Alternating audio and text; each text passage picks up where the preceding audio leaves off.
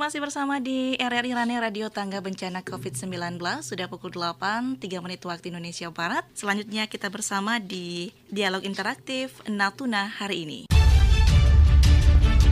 Program 1 Radio Republik Indonesia Ranai dengan acara Info Lintas Sektoral.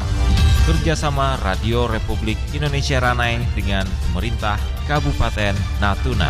Assalamualaikum warahmatullahi wabarakatuh. Selamat pagi pendengar. Bagaimana kabarnya? Semoga sehat dan salam sehat ya dari kami yang bertugas pagi ini. Kembali pagi ini kita bersama di dialog interaktif bersama Basnas Kabupaten Natuna dan pagi ini sudah hadir narasumber kita dari Basnas Kabupaten Natuna. Ada Wakil Ketua 2 Basnas Kabupaten Natuna, Kepala Bidang Penyaluran ada Bapak Sukardi SPDI MM. Selamat pagi Pak Sukardi. Selamat pagi. Assalamualaikum warahmatullahi wabarakatuh. Waalaikumsalam warahmatullahi wabarakatuh. Sehat pagi ini Pak ya? Alhamdulillah. Alhamdulillah sehat. Nah Pak Sukardi tidak sendirian, ditemani dengan uh, Wakil Ketua 3 Basnas Natuna, Kepala Bidang Keuangan ada Bapak Aminuddin SH. Selamat pagi, Assalamualaikum Pak. Assalamualaikum warahmatullahi wabarakatuh. Selamat pagi. Gimana kabar pagi ini Pak? Alhamdulillah baik. Baik, semangat ya, ya Pak ya? Insyaallah. Harus semangat ya. ya.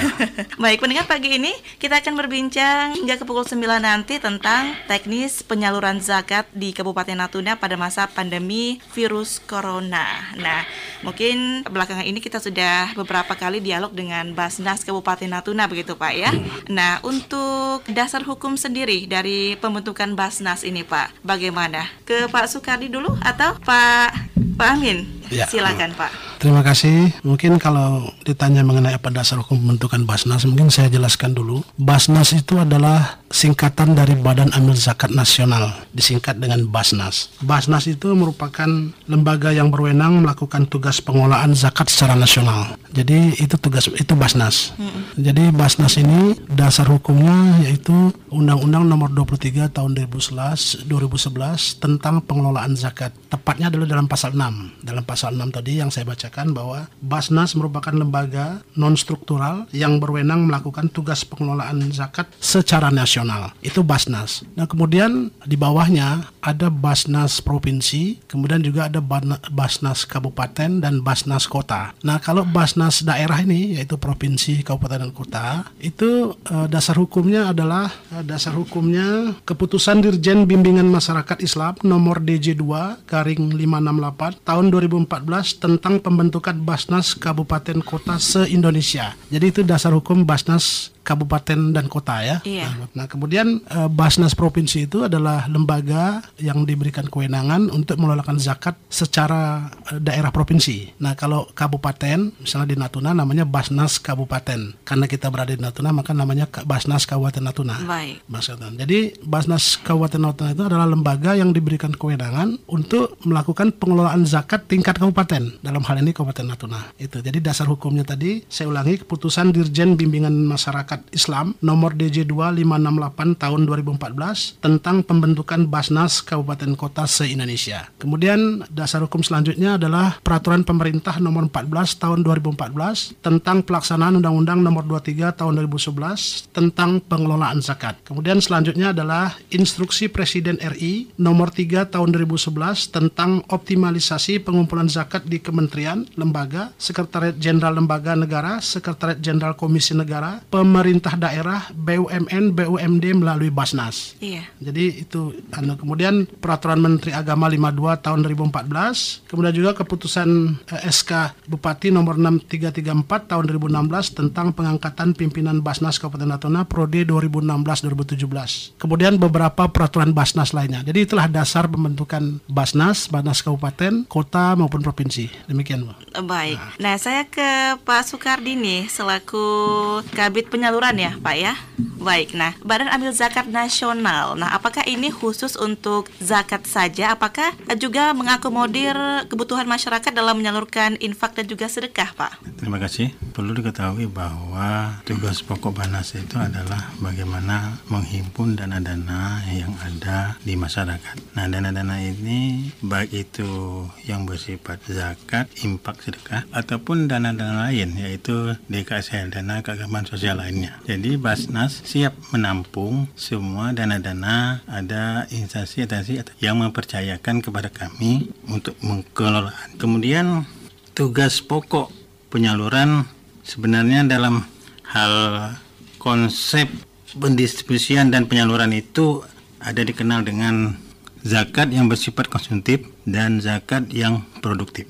Kalau zakat-zakat yang bersifat produktif ini itu kita kenal dengan adanya program-program tetapi yang selama ini yang kami lebih akuratkan itu adalah zakat-zakat yang bersifat konsumtif. Di mana kita ketahui bahwa kami sudah menyalurkan beberapa asnaf dalam hal ini adalah asnaf 8 golongan ini hmm. itu yang lebih ditekankan yang lebih kami perbanyak adalah asnaf fakir dan miskin dan juga ada asnaf-asnaf lainnya seperti mu'alaf, fisabilillah, Nah, ini juga merupakan tugas-tugas ataupun pekerjaan yang telah kami lakukan selama kami memimpin di Basnas Kabupaten Natuna. Nah, Pak, untuk zakat, infak, dan sedekah sendiri, Pak, mungkin bisa dijelaskan ke masyarakat ya perbedaannya. Mungkin uh, selama ini masyarakat masih rancu nih antara zakat, infak, dan juga sedekah. Bagaimana? Zakat, infak, dan sedekah. Baik, mungkin, mungkin ada yang bisa ditambahkan ya. Pak Amin? Jadi rujukan kita adalah uh, pasal 1 ayat 2, ayat 3 dan ayat 4 Undang-Undang Nomor 23 Tahun 2011 tentang pengelolaan zakat. Jadi di situ diterangkan bahwa definisi zakat adalah harta yang wajib dikeluarkan oleh seorang muslim atau badan usaha untuk memberikan kepada yang berhak menerimanya sesuai dengan syariat Islam. Jadi zakat di sini adalah hal yang wajib ya, hal yang wajib. Nah, kadang sedangkan infak ini diatur dalam ayat 2-nya, pasal 1 ayat 2 infak adalah harta yang dikeluarkan oleh seorang atau badan usaha di luar zakat untuk kemaslahatan umum. Jadi infak adalah harta yang dikeluarkan oleh seseorang atau badan usaha di luar zakat untuk kemaslahatan umum. Jadi itu infak. Kemudian sedekah adalah nah ini dimuat dalam pasal 1 ayat ayat 3. Sedekah adalah harta dan non harta yang dikeluarkan oleh seorang atau badan usaha di luar zakat untuk kemaslahatan umum. Jadi kalau perbedaan zakat, infak dan sedekah, zakat ini adalah ketentuan yang wajib, yeah. ketentuan wajib yang harus dibayarkan hmm. menurut ketentuan-ketentuan syariat Islam. Sedangkan infak dan sedekah itu sukarela sifatnya, jadi yeah. tidak wajib. Besarnya pun itu tidak dibatasi, hmm. silakan dibayarkan.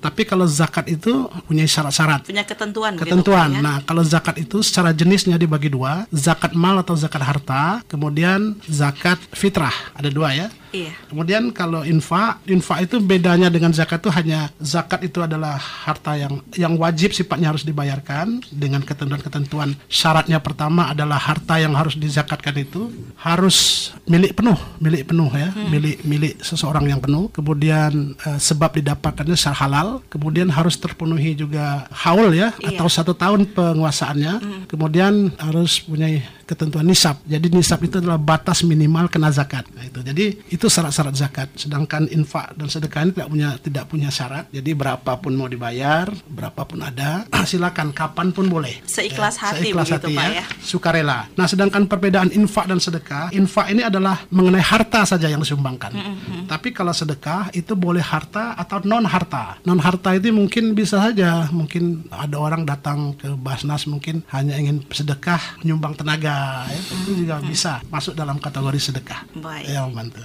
Baik. Tuh. Saya kembali ke Pak Soekardi nih, Kabit Penyaluran Pak. Saat ini masih berlangsung ya Pak pandemi COVID-19. Nah, biasanya kita menyalurkan zakat itu melalui kontak fisik apalagi zakat fitrah nih Pak. Nah, kita tatap muka secara langsung ya eh, dengan orang yang membayar zakat. Nah, bagaimana Pak teknis penyaluran zakat pada masa pandemi virus corona ini, Pak? Nah, terima kasih. Perlu ketahui bahwasanya penyaluran zakat ini kan memang kalau secara umumnya itu kita akan terjadi namanya kontak fisik itu jelas. Tetapi karena masa-masa COVID-19 ini perlu diperhatikan ataupun kami memperhatikan standar protokolnya iya. yang ditetapkan oleh Kementerian Kesehatan. Di mana ada dua jenis, ada yang pendekatannya, ya ada yang bersifat full approach, yaitu orang yang mendatangi ataupun kita kumpulkan ada yang disebut dengan push offload. Kalau selama ini yang kita gunakan karena masa pandemi yang kita gunakan adalah push offload. Artinya kita mendatangi para mustahi ataupun para penerima. Kita menghindari terjadinya kontak fisik. Iya. Kalaupun mesti kita ada terjadi tapi setidaknya kita harus memperhatikan apa yang dikatakan dengan sosiologi distancing ataupun psikologi, distinct di mana setidak-tidaknya kita menghindari terjadinya kontak fisik. Iya.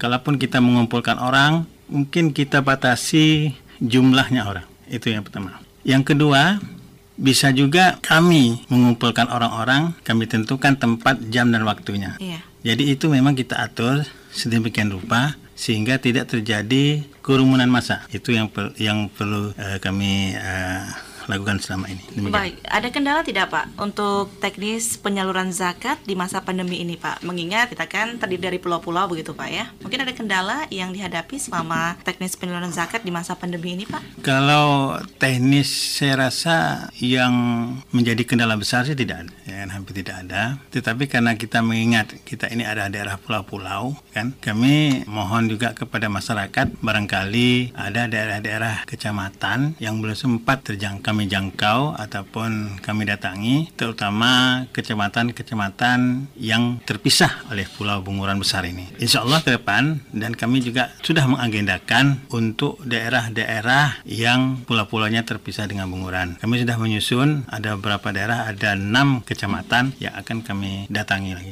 Insya Allah dalam secepatnya dan mudah-mudahan ini bisa terlaksana sebelum hari Raja Haji. Baik, berarti untuk teknis penyaluran zakatnya aman ya Pak ya? Tidak ada kendala begitu Pak ya? Insya Allah tidak ada. Baik, saya ke Pak Aminuddin nih selaku Kabit Keuangan Pak Amin. Nah kita tahu zakat itu terdiri dari berbagai macam Pak Amin ya. Ada zakat fitrah, zakat mal. Nah zakat mal ini juga menjadi terbagi menjadi beberapa jenis nih. Ada zakat penghasilan, perniagaan, kemudian pertanian, pertambangan, hasil laut dan sebagainya. Nah Pak, di masa pandemi COVID-19 ini Pak, otomatis jumlah muzaki yang terkena imbas krisis ekonomi akibat COVID-19 ini bertambah sehingga orang yang mencapai nisabnya ini menjadi berkurang. Bagaimana pendapatan Basnas Kabupaten Natuna sendiri di masa pandemi ini, Pak? Baik, jadi ini mungkin masuk ke dalam inti tema ya Iya. pertanyaan ini. Jadi kalau menjawab itu mungkin saya perlu sampaikan bahwa penerimaan zakat untuk sampai bulan Juni ya, sampai bulan Juni ini itu tahun 2020 ini sebesar 604 juta 393.559 rupiah. Sementara kalau kita ke belakang tahun 2019 sampai bulan Juni 2019 itu kita terima 957 juta 896 ribu rupiah. Jadi sekitar ada penurunan 36 persen ya penurunannya dari dibandingkan dengan penerimaan tahun 2019 bulan Iya. Juni ya. Baik. Maka pertanyaan tadi apakah ada ada imbas ada ya? Mungkin bisa saja ini disebabkan oleh COVID-19 tapi memang tidak belum ada penelitian. Iya. Tapi kalau berdasarkan data yang kami miliki penerimaan 2019 dan 2020 bulan Juni memang ada penurunan sekitar 36%. Begitupun terhadap infak. Infak kami terima bulan Juni itu 38 juta 556 ribu. Kemudian untuk 2019 tapi 2020 ini kami terima hanya 12 juta 176 ribu. Jadi penurunannya 37 persen. Jadi berdasarkan itu ya ada penurunan, ada nampaknya ada efek gitu ya. Mungkin dengan status apa pandemi ini ya. Tapi apakah ini betul-betul faktor itu saja? Tapi belum belum ada penelitian. Baik. Ya, tapi kalau berdasarkan data ini seakan-akan memang ada korelasi ya, ada penurunan. Baik, mungkin karena eh, jumlah muzaki yang terkena imbas krisis ekonomi akibat COVID-19 ini bertambah dan sehingga tadi Bapak menyampaikan data ada penurunan begitu Pak ya jumlah pendapatan di Basnas. Apakah justru ada muzaki baru nih yang muncul yang tergerak untuk membantu penanganan COVID-19 Pak? Baik. Jadi kalau untuk itu yang spesifik tadi apakah Iya. ada muzaki tertentu yang apa misalnya bersedekah atau kalau zakat kan udah ada ketentuan mungkin maksudnya sedekah atau infak dengan apa maksud apa membantu penanganan COVID-19 itu spesifik itu itu belum ada. Tapi pembayaran zakat, kemudian infak, kemudian sedekah itu berjalan seperti biasa saja. Jadi sila banyak juga yang langsung datang ke kantor Basnas Kabupaten Natuna itu dengan membayar langsung pada kasir kami, kemudian kami setorkan uangnya ke bank ya. Ada ada juga tanpa menyetor langsung di apa di kasir kami, langsung dia datang ke bank, ke bank ya dengan eh, nomor rekening yang kadang diminta dulu kepada atau ke mana mana nomor rekening zakatnya. Jadi ada juga penambahan. Jadi kalau saya cek kemarin untuk 2002 apa sampai bulan Juni kemarin tuh eh, untuk bulan Juni ada penambahan orang store di Bank Riau ya. Bank Riau itu sebesar 30 juta rupiah. Jadi ada langsung nyetor ke bank. Bisa jadi karena takut datang ini nyetornya ke bank ya. Ada penambahan sekitar 30 juta zakat. Jadi selain uh, bisa langsung datang ke Basnas untuk menyer- ya. ya juga bisa melalui bank gitu melalui Pak, ya. bank ya. Nanti mungkin dalam akhir dari acara ini kalau memang nanti perlu disampaikan kami akan sampaikan nomor rekeningnya. Baik, baik, baik. Boleh nanti Pak di closing Ya, statement boleh, gitu boleh. Pak ya. Iya, iya. Iya, eh, saya ke Pak Soekardi nih Pak terkait dengan penyaluran zakat tadi Pak. Ini kan ada beberapa asnaf yang berhak menerima zakat nih Pak. Untuk teknis penyalurannya Pak bagaimana? Apakah Basnas datang langsung sendiri untuk menyalurkan zakat tersebut atau ada perwakilannya di setiap kecamatan begitu Pak? Untuk penyaluran seperti sebelumnya saya jelaskan kita memang memperhatikan protokol kesehatan yang telah ditetapkan oleh Kementerian Kesehatan dalam hal ini. Jadi teknis nanti kita lebih pada push approach artinya kita mendatangi para mustahi mustahi orang-orang yang berhak ataupun mendapatkan zakat. Selama ini memang untuk di pulau besar kami cenderung mendatangi para mustahi walaupun kami tidak adakan door to door Iya. tetapi kami setidak-tidaknya tetap memperhatikan protokol kesehatan tadi. Misal ada beberapa kecamatan yang kami datangi, kami minta bantu kepada Pak Camatnya dalam hal ini untuk mengumpulkan orang. Tetapi dalam ini untuk mengumpulkan orang itu kami menghindari terjadinya kerumunan massa. Kemudian juga ada daerah-daerah ataupun desa, kecamatan yang bahkan karena ini merupakan masa-masa pandemi sehingga duduk pun itu diatur jaraknya Mm-mm, harus jaga jarak harus Pak, jaga ya? jarak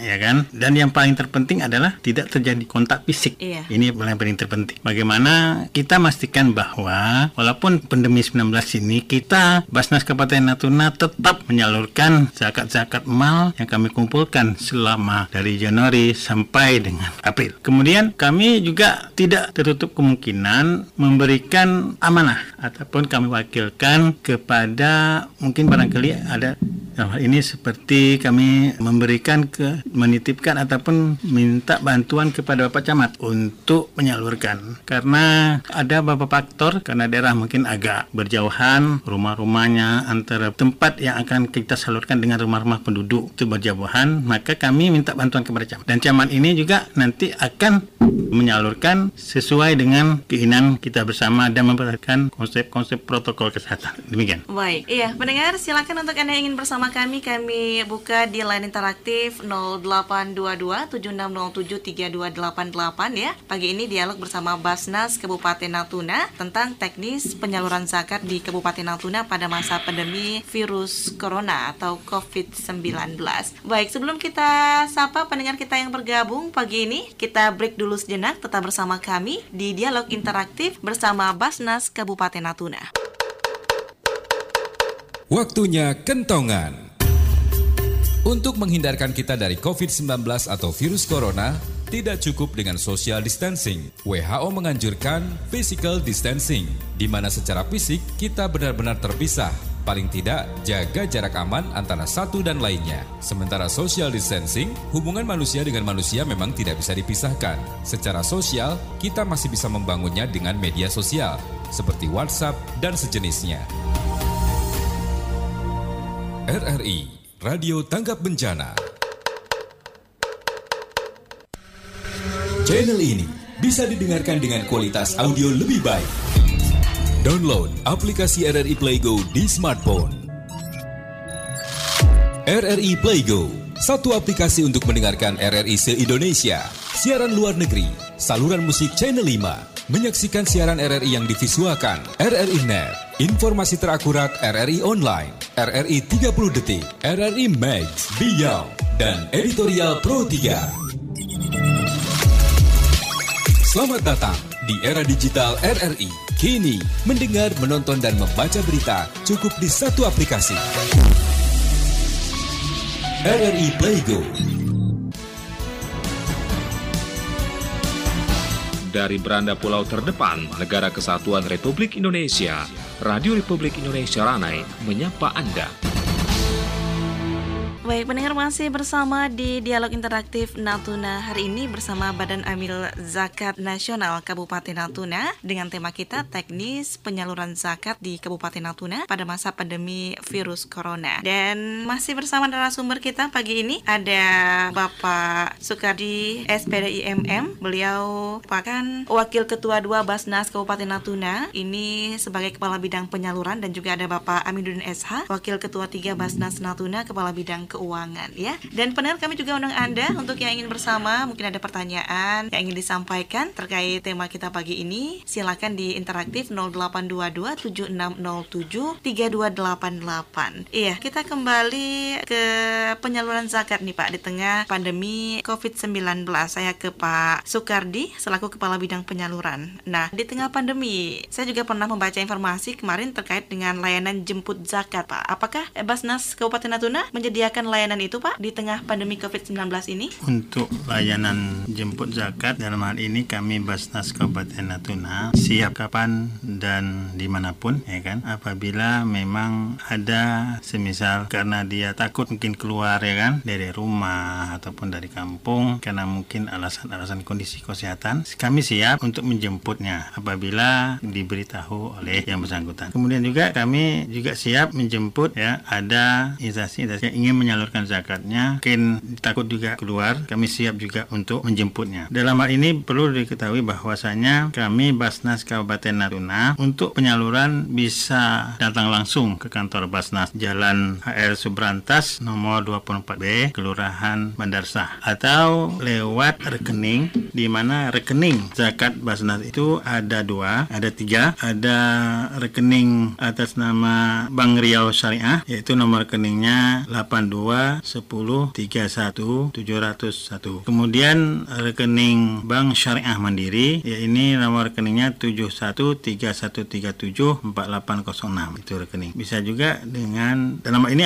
kami hanya memiliki dua bank ya dua Hmm, bank untuk iya. penyaluran zakat dan infak sedekah. Jadi bisa langsung datang ke kantor kami ataupun bapak-bapak bisa menelpon kami lewat telepon bidang penghimpunan yaitu 0813 7261 1551 atau lewat umum bisa 0813 7225 8410 kami siap menjemput apabila kami diberitahu demikian Baik, jadi artinya layanan jemput zakat ini sudah berlaku begitu Pak ya di Iya. Basnas Kabupaten Natuna. Baik, ya mungkin ada yang ditambahkan lagi Pak terkait dengan teknis penyaluran zakat di masa pandemi ini? Eh, Oke, ta- tadi saya akan menambahi dari statement yang saya sampaikan tentang masa-masa pandemi ini dalam hal ini adalah penyaluran zakat. Setidak-tidaknya pertama harus memperhatikan tadi adalah protokol kesehatan yang ditetapkan. Iya. Kami menga- mencoba untuk meramu ada beberapa poin-poin penting ya dalam hal ini untuk penyaluran. Yang pertama kami memang membuat zona. Zona itu sudah berjalan demikian rupa karena kita terdiri dari mas kecamatan tentu juga zonanya itu dari 15. Kemudian sebelum penyaluran tentu kita memastikan bahwa mustahik itu tidak salah sasaran. Kita berorganisasi dengan pihak kecamatan inilah camat setempat. Kemudian yang ketiga dia prioritaskan tadi saya katakan kita lebih membesarkan penyaluran itu kepada asna fakir, miskin dan juga bisa mualaf. Kemudian yang keempat kita atur jam ya kan. Jam itu seperti tadi jelaskan kita jam atur jamnya sehingga jadi penumpukan. Kemudian lokasi juga lokasi ataupun tempat bagaimana orang itu kita atur duduknya itu kita buat sejarang-jarang lebih jarang daripada biasanya. Iya. Kemudian amil ya dalam hal ini adalah petugas dan penerima zakat dianjurkan untuk memakai masker kan. Kemudian kami harapkan setelah mereka menerima nanti insya Allah yang daerah-daerah kecamatan-kecamatan yang belum tersalur ini protokol-protokol ini tetap jadi protap kami dari Basnas Kabupaten Natuna. Seterusnya bagi penerima yang sudah menerima uang ataupun amplop kami anjurkan mereka langsung pulang supaya tidak ada lagi ngumpul-ngumpul di situ. Kemudian kami juga berpesan kepada para mustahik ataupun para para penerima untuk menggunakan ya kan dana ini semaksimal mungkin untuk membantu mana mereka itu dalam kesulitan di kehidupan sehari-harinya. Dan kita minta juga bahwa dana ini betul-betul lah dimanfaatkan sehingga e, bisa mereka gunakan tepat dengan sasarannya. Demikian. Baik. Ya, tadi sudah dijelaskan tentang teknis penyaluran zakat ya di masa pandemi virus corona tetap harus mematuhi protokol kesehatan begitu Pak ya yang sudah dianjurkan oleh pemerintah dengan jaga jarak dan lain sebagainya. Ya, saya ke Pak Aminuddin, Kabit Keuangan Pak Amin. Nah, keuangan ini eh, bersifat sensitif begitu ya Pak ya. Nah, apakah uh, terhadap keuangan Basnas ini juga dilakukan audit Pak? Baik, terima kasih uh, Mbak ya.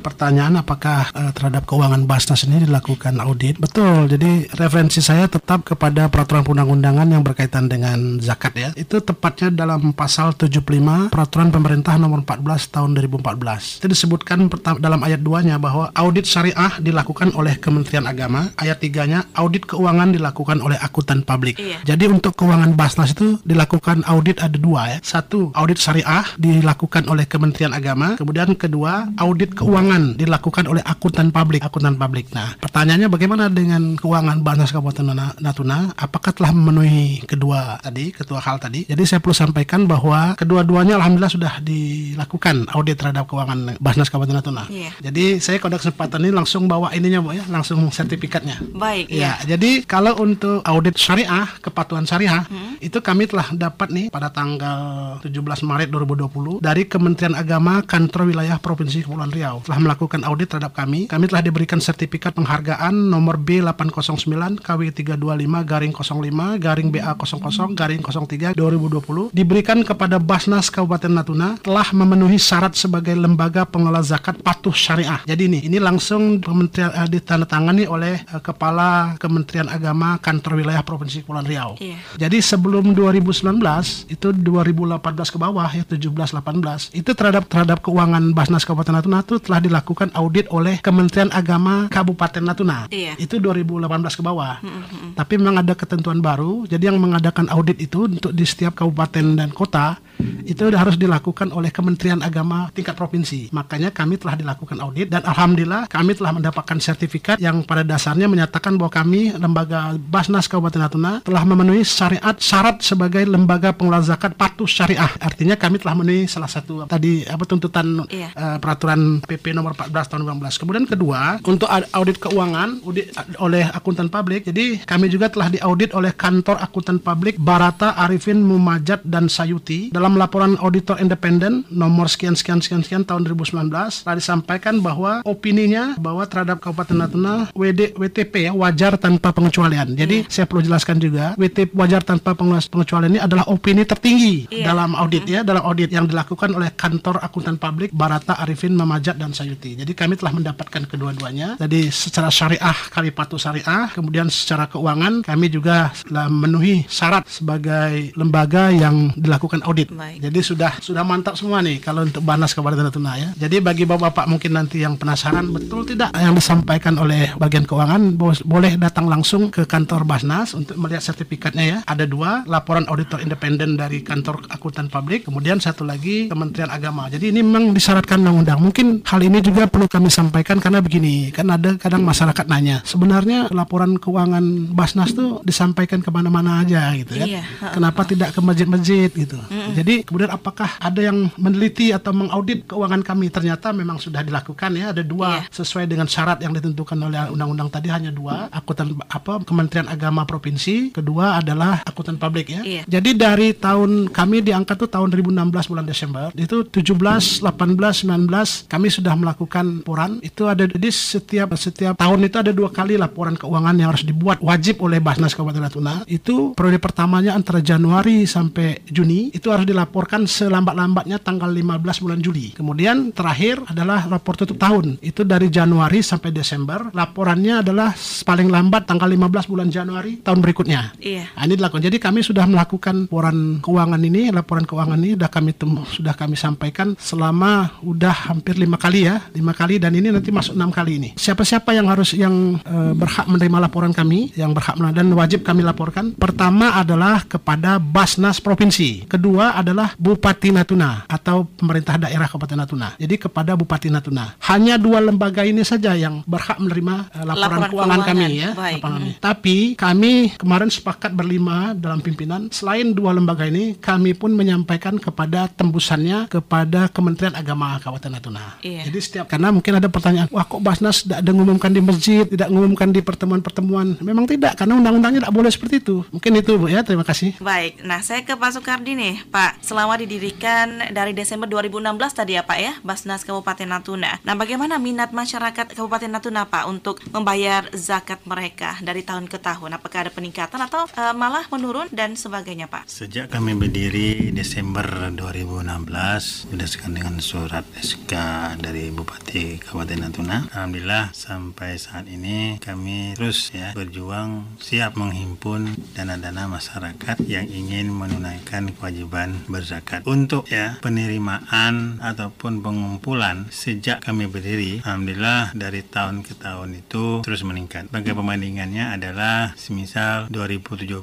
kami hanya mengumpulkan sekitar 740-an juta. Iya. Periode seterusnya bisa hampir menembus dua kali lipat itu berkisar 1,4 miliar. Nah, periode tahun 2020 ini kami mudah-mudahan target itu bisa kami tersampaikan 2 miliar. Kami juga meminta dukungan daripada masyarakat, partisipasi masyarakat yang ingin menyisihkan sebagian daripada hartanya untuk berzakat. Terutama kami juga menghimbau ya kepada eh, instansi-instansi ataupun institusi-institusi ataupun ASN-ASN yang berada di lingkungan Kabupaten Natuna seyogyanya untuk berzakat di kantor Basnas Kabupaten Natuna. Dan kami terus mencari inovasi-inovasi bagaimana cara kami untuk menggugah ya masyarakat ini supaya berzakat Iya. di Basnas Kabupaten Natuna. Dan juga kami juga menghimbau kepada pelaku-pelaku ekonomi, pelaku-pelaku usaha, seyogyanya lah kalau berzakat itu mesti dia berzakat di mana dia tempat usahanya itu.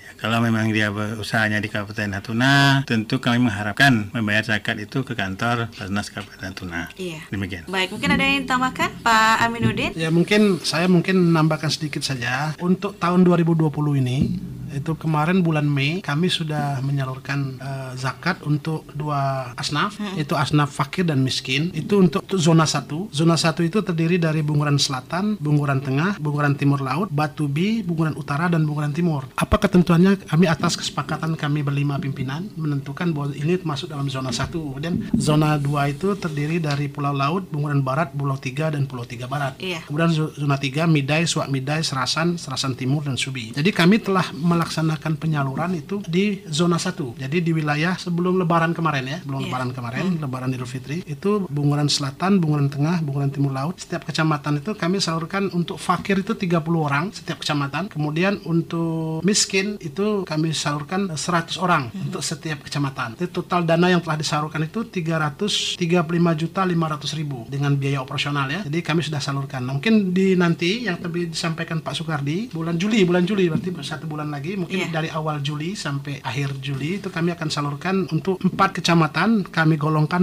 masuk dalam zona 2 yaitu Pulau Laut, Bunguran Barat, Pulau 3 dan Pulau 3 Barat. Itu dengan alokasinya sama tadi jadi setiap kecamatan kami alokasikan eh, 30 orang untuk asnaf fakir, kemudian eh, 100 orang untuk asnaf miskin ya. Iya. Kemudian khusus untuk Bunguran Barat agak berbeda sedikit, 40 orang untuk fakir, kemudian asnaf miskinnya 120 orang. Yang beda itu hanya Bunguran Barat. Jadi mungkin kami akan salurkan sekitar awal Juli. Jadi Awal mungkin Juli, baik. untuk masyarakat Pulau Laut, Bunguran Barat, Pulau 3, Pulau 3 Barat yang mendengar siaran RRI ini yang mudah-mudahan terjangkau. Ya, jadi sekitar awal Juli sampai akhir Juli tunggu kedatangan tim Basnas, ya. untuk penyaluran zakat.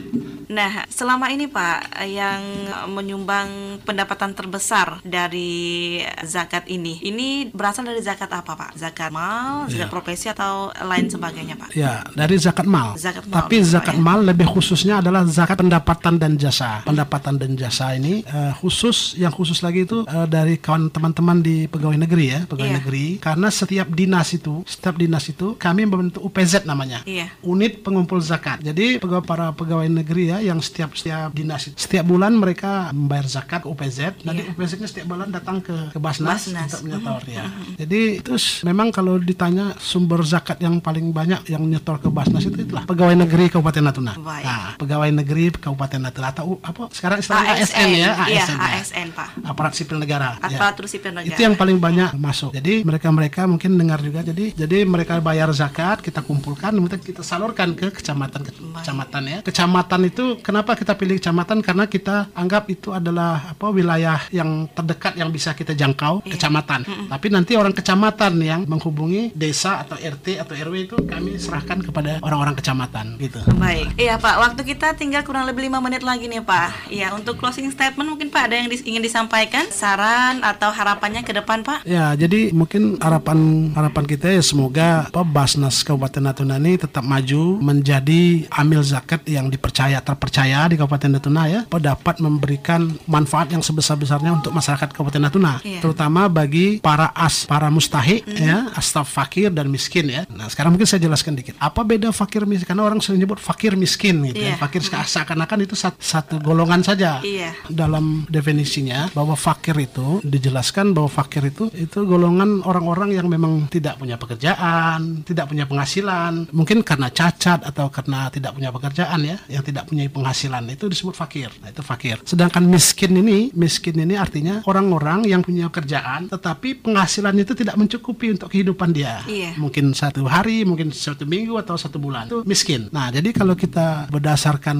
kriteria itu, mungkin fakir itu untuk Kabupaten Natuna kan tidak begitu banyak ya. Mungkin yang banyak miskin karena kalau kita tanya pasti orang tidak cukup Iya. dengan gajinya ya. Tapi tapi apakah semua orang yang tidak cukup dengan kehidupan kita berikan tidak? Karena kita pun menerima zakat itu kan terbatas juga, tidak tidak banyak gitu ya. Itu tadi saya bilang tadi hanya sekitar satu setengah miliar sampai 2 miliar itu Iya. 2 miliar itu baru baru ancang-ancang makanya kita bagi biar adil 15 kecamatan itu Nah, maka tadi makanya kita kemarin tetapkan dah setiap kecamatan rata-rata kita kasih 30 untuk yang fakir dan yang punya wilayah itu kan kecamatan di wilayah. makanya kita selalu bekerja sama dengan kecamatan 2019 penyaluran khusus kita coba-coba kerjasama juga dengan KUA ya kantor urusan agama setiap kecamatan kita coba kalau sekarang kita kerjasama lagi dengan camat mungkin itu bu Eh, Pak Soekardi, untuk closing statement mungkin ada yang ingin disampaikan Pak Soekardi? Ya, insya Allah ya kami akan mengembangkan amanah sebagai salah satu badan yang ditugaskan undang-undang ya sebagai satu badan untuk mengolah zakat-zakat yang ada.